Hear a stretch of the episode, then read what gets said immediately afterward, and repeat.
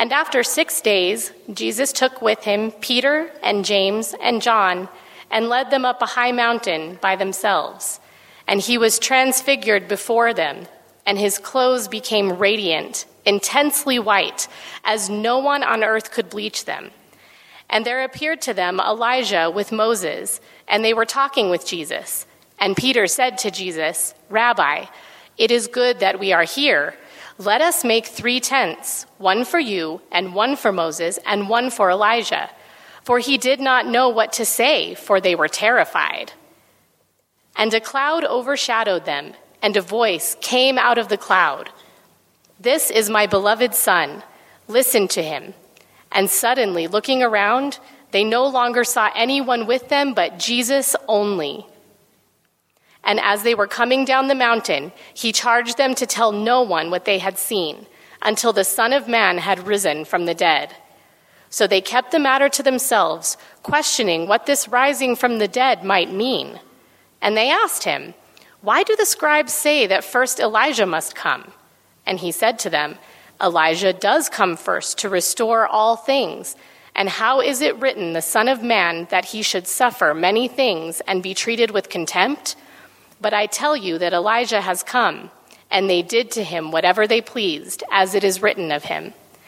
And when they came to the disciples, they saw a great crowd around them, and scribes arguing with them. And immediately all the crowd, when they saw him, were greatly amazed, and ran up to him and greeted him. This is the word of the Lord.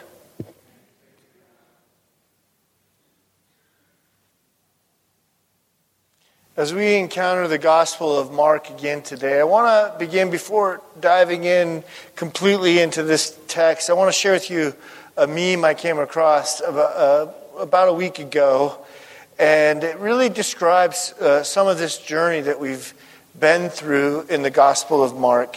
You see, the Gospel of Matthew, shaped by the Torah in five parts, uh, shows us uh, one thing, the Gospel of Luke, with its eyewitnesses, uh, tells us another, and the Gospel of John with signs and a pattern through signs. But the Gospel of Mark, let's just get down to business, right? And in every single chapter, and you've heard me say this before, he gets down to business and says, This is who Jesus is. This is what he's come to do. And maybe, uh, unlike any chapter that we've encountered so far, that is true of chapter 9. As we come and meet Jesus on a mountain, the mountain of transfiguration. And we behold him as, once again, as we hear those words of God, as the Son of God. He gets down to business and tells us who he is, and tells us who we are to worship. And as I was thinking about that and pondering that this week, I, remembered the words of David Foster Wallace, who gave a, a surprising address to the graduates of Kenyon College. Surprising because uh, Foster was not a believer. In fact, maybe at best an agnostic, and more likely a atheist. But he shared these wise words with the graduates everybody worships. And he goes on to tell them that everyone worships someone or something. Everybody makes something the ultimate.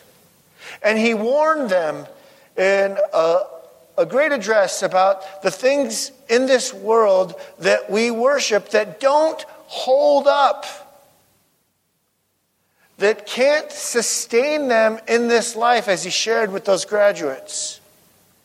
And sadly, uh, not too many years later, Wallace himself would succumb to depression, realizing the things that he held up didn't hold up either. Everybody worships. But will it hold up? The achievements, the beautiful, wonderful successes that we've enjoyed are great, but when they fail, and they often do, at least for a season, when they're our utmost, then we aren't just disappointed, we're crushed. Or even in the most precious relationships in our lives, when they don't meet what we thought they would, we're not just disappointed, we're crushed. Or the things that we look to for entertainment or joy, when they don't give the same buzz, the same uh, reach of satisfaction, when we go to them again and again, when they become the ultimate, they always fail us. But today, we remember it's true that everybody does worship.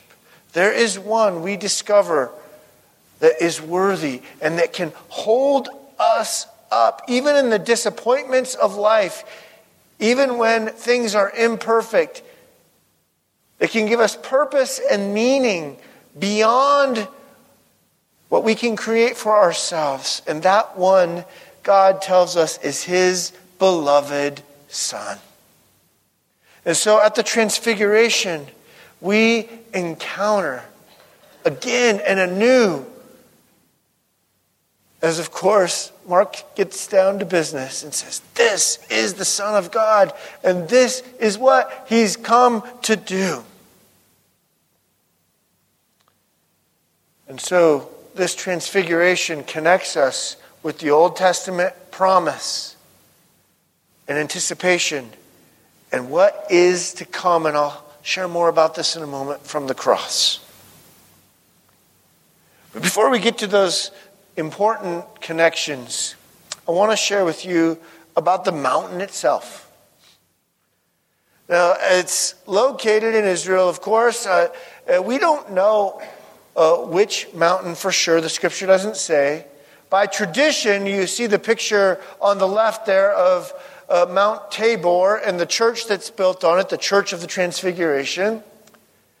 Uh, and then there's the mountain to the right. The scripture does say it's a high mountain, and so some would argue, and it would have made in some ways more sense on their path as you read. And when we get to uh, Mark chapter 8, we'll discover that they were in Caesarea Philippi, and the path makes more sense to, to go towards Mount Hermon, the highest peak in the land, 9,000 feet. And maybe that's why it was already evening when they arrived, or maybe it was a long walk to Mount Tabor, and that's why uh, Luke points out that it was nighttime. We know because they were asleep.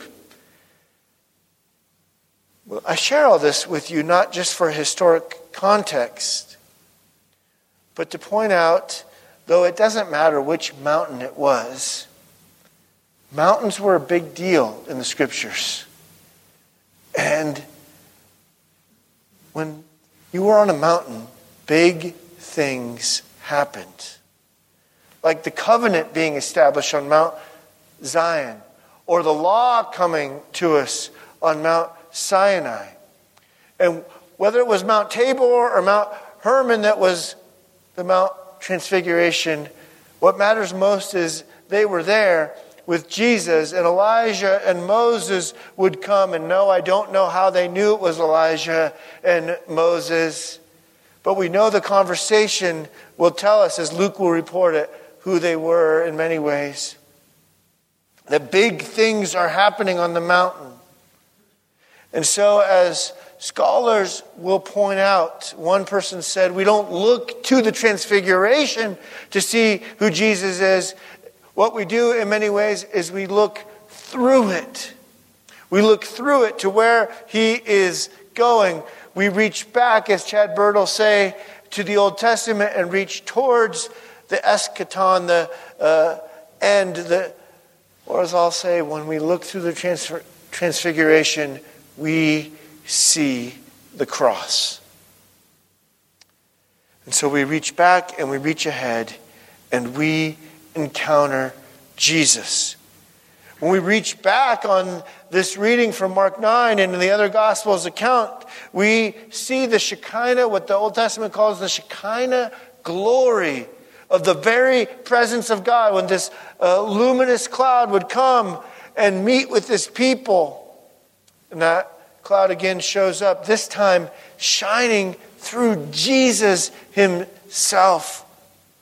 He is the very presence of God. And as God met with Elijah and Moses and shined his glory upon them, he does it again now through his Son.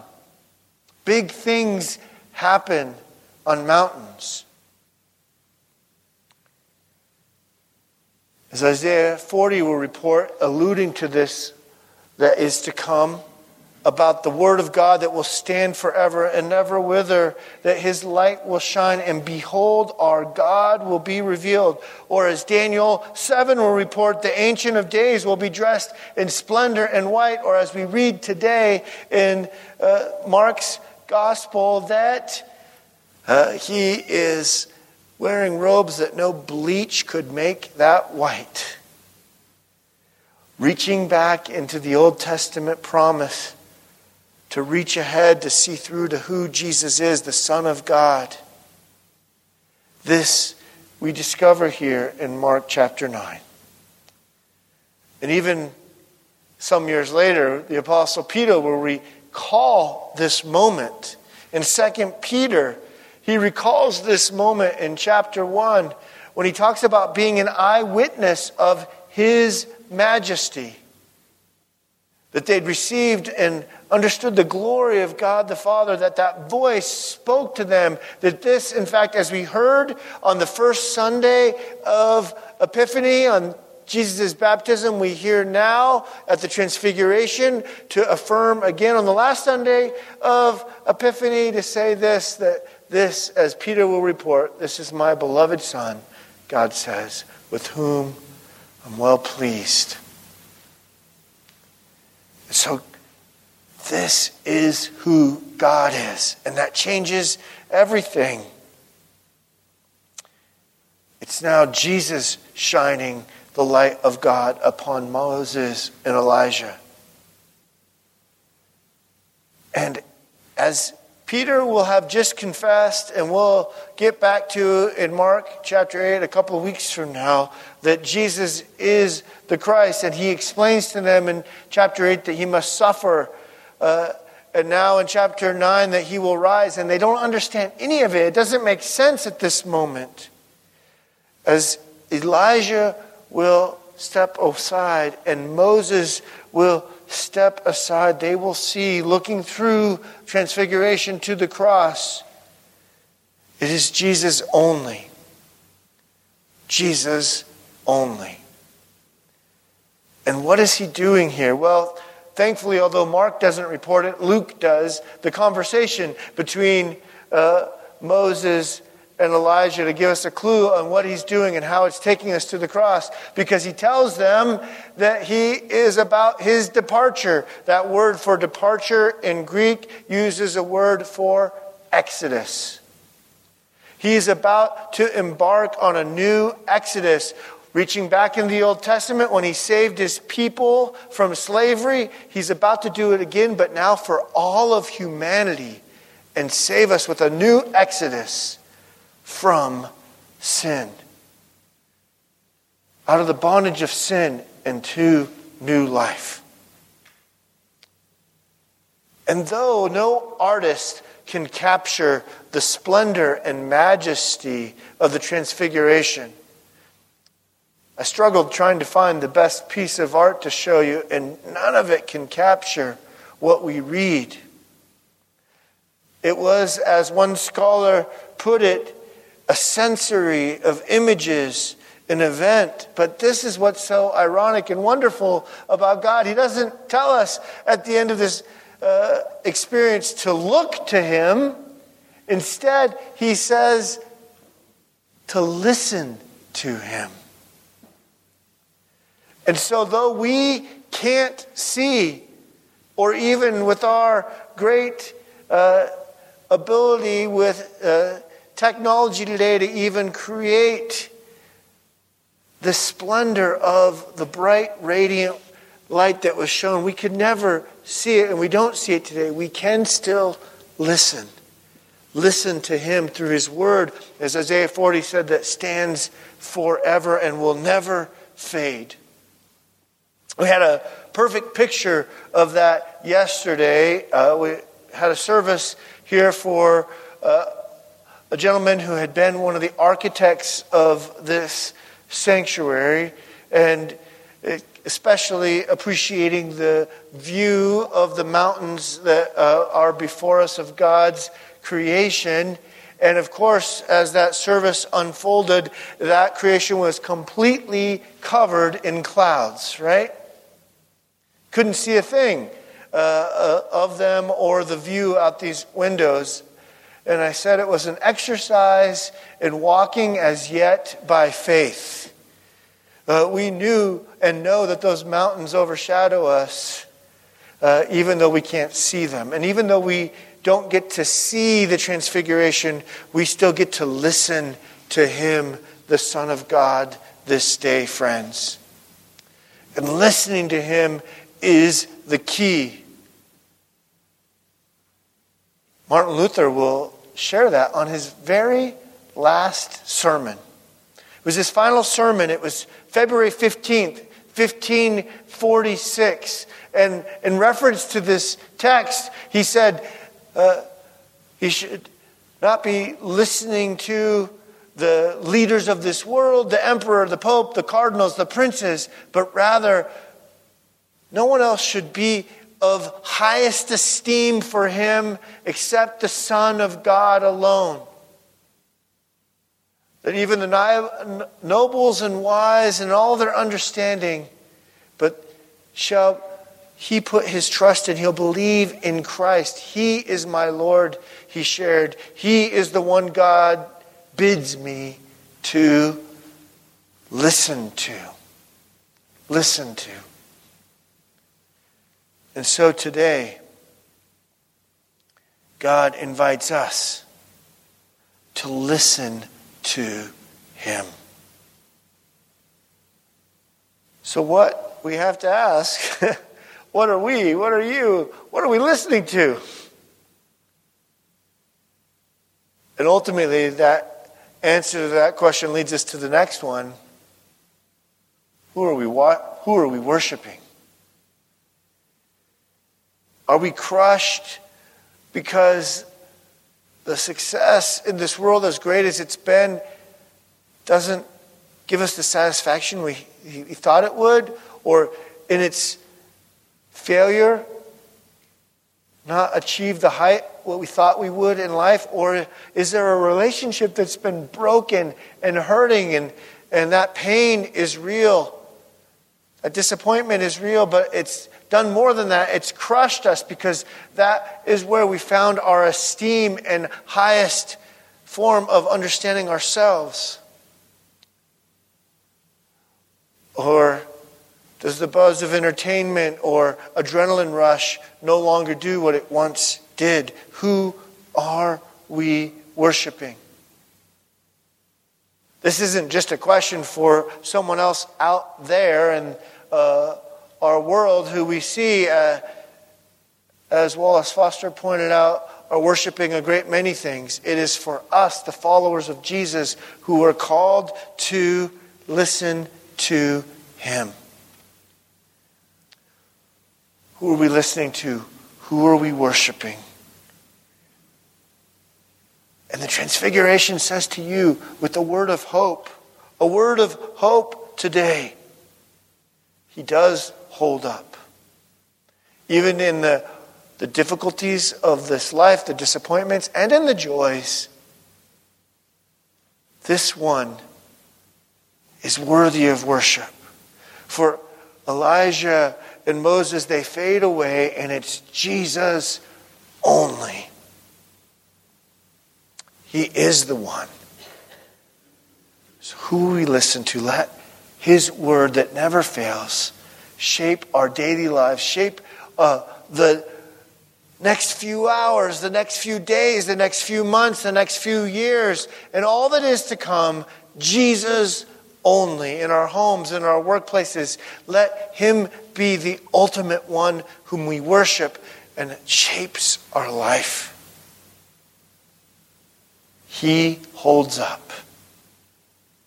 And so let us worship Him friends today, Let us come to Jesus, Jesus only. Amen.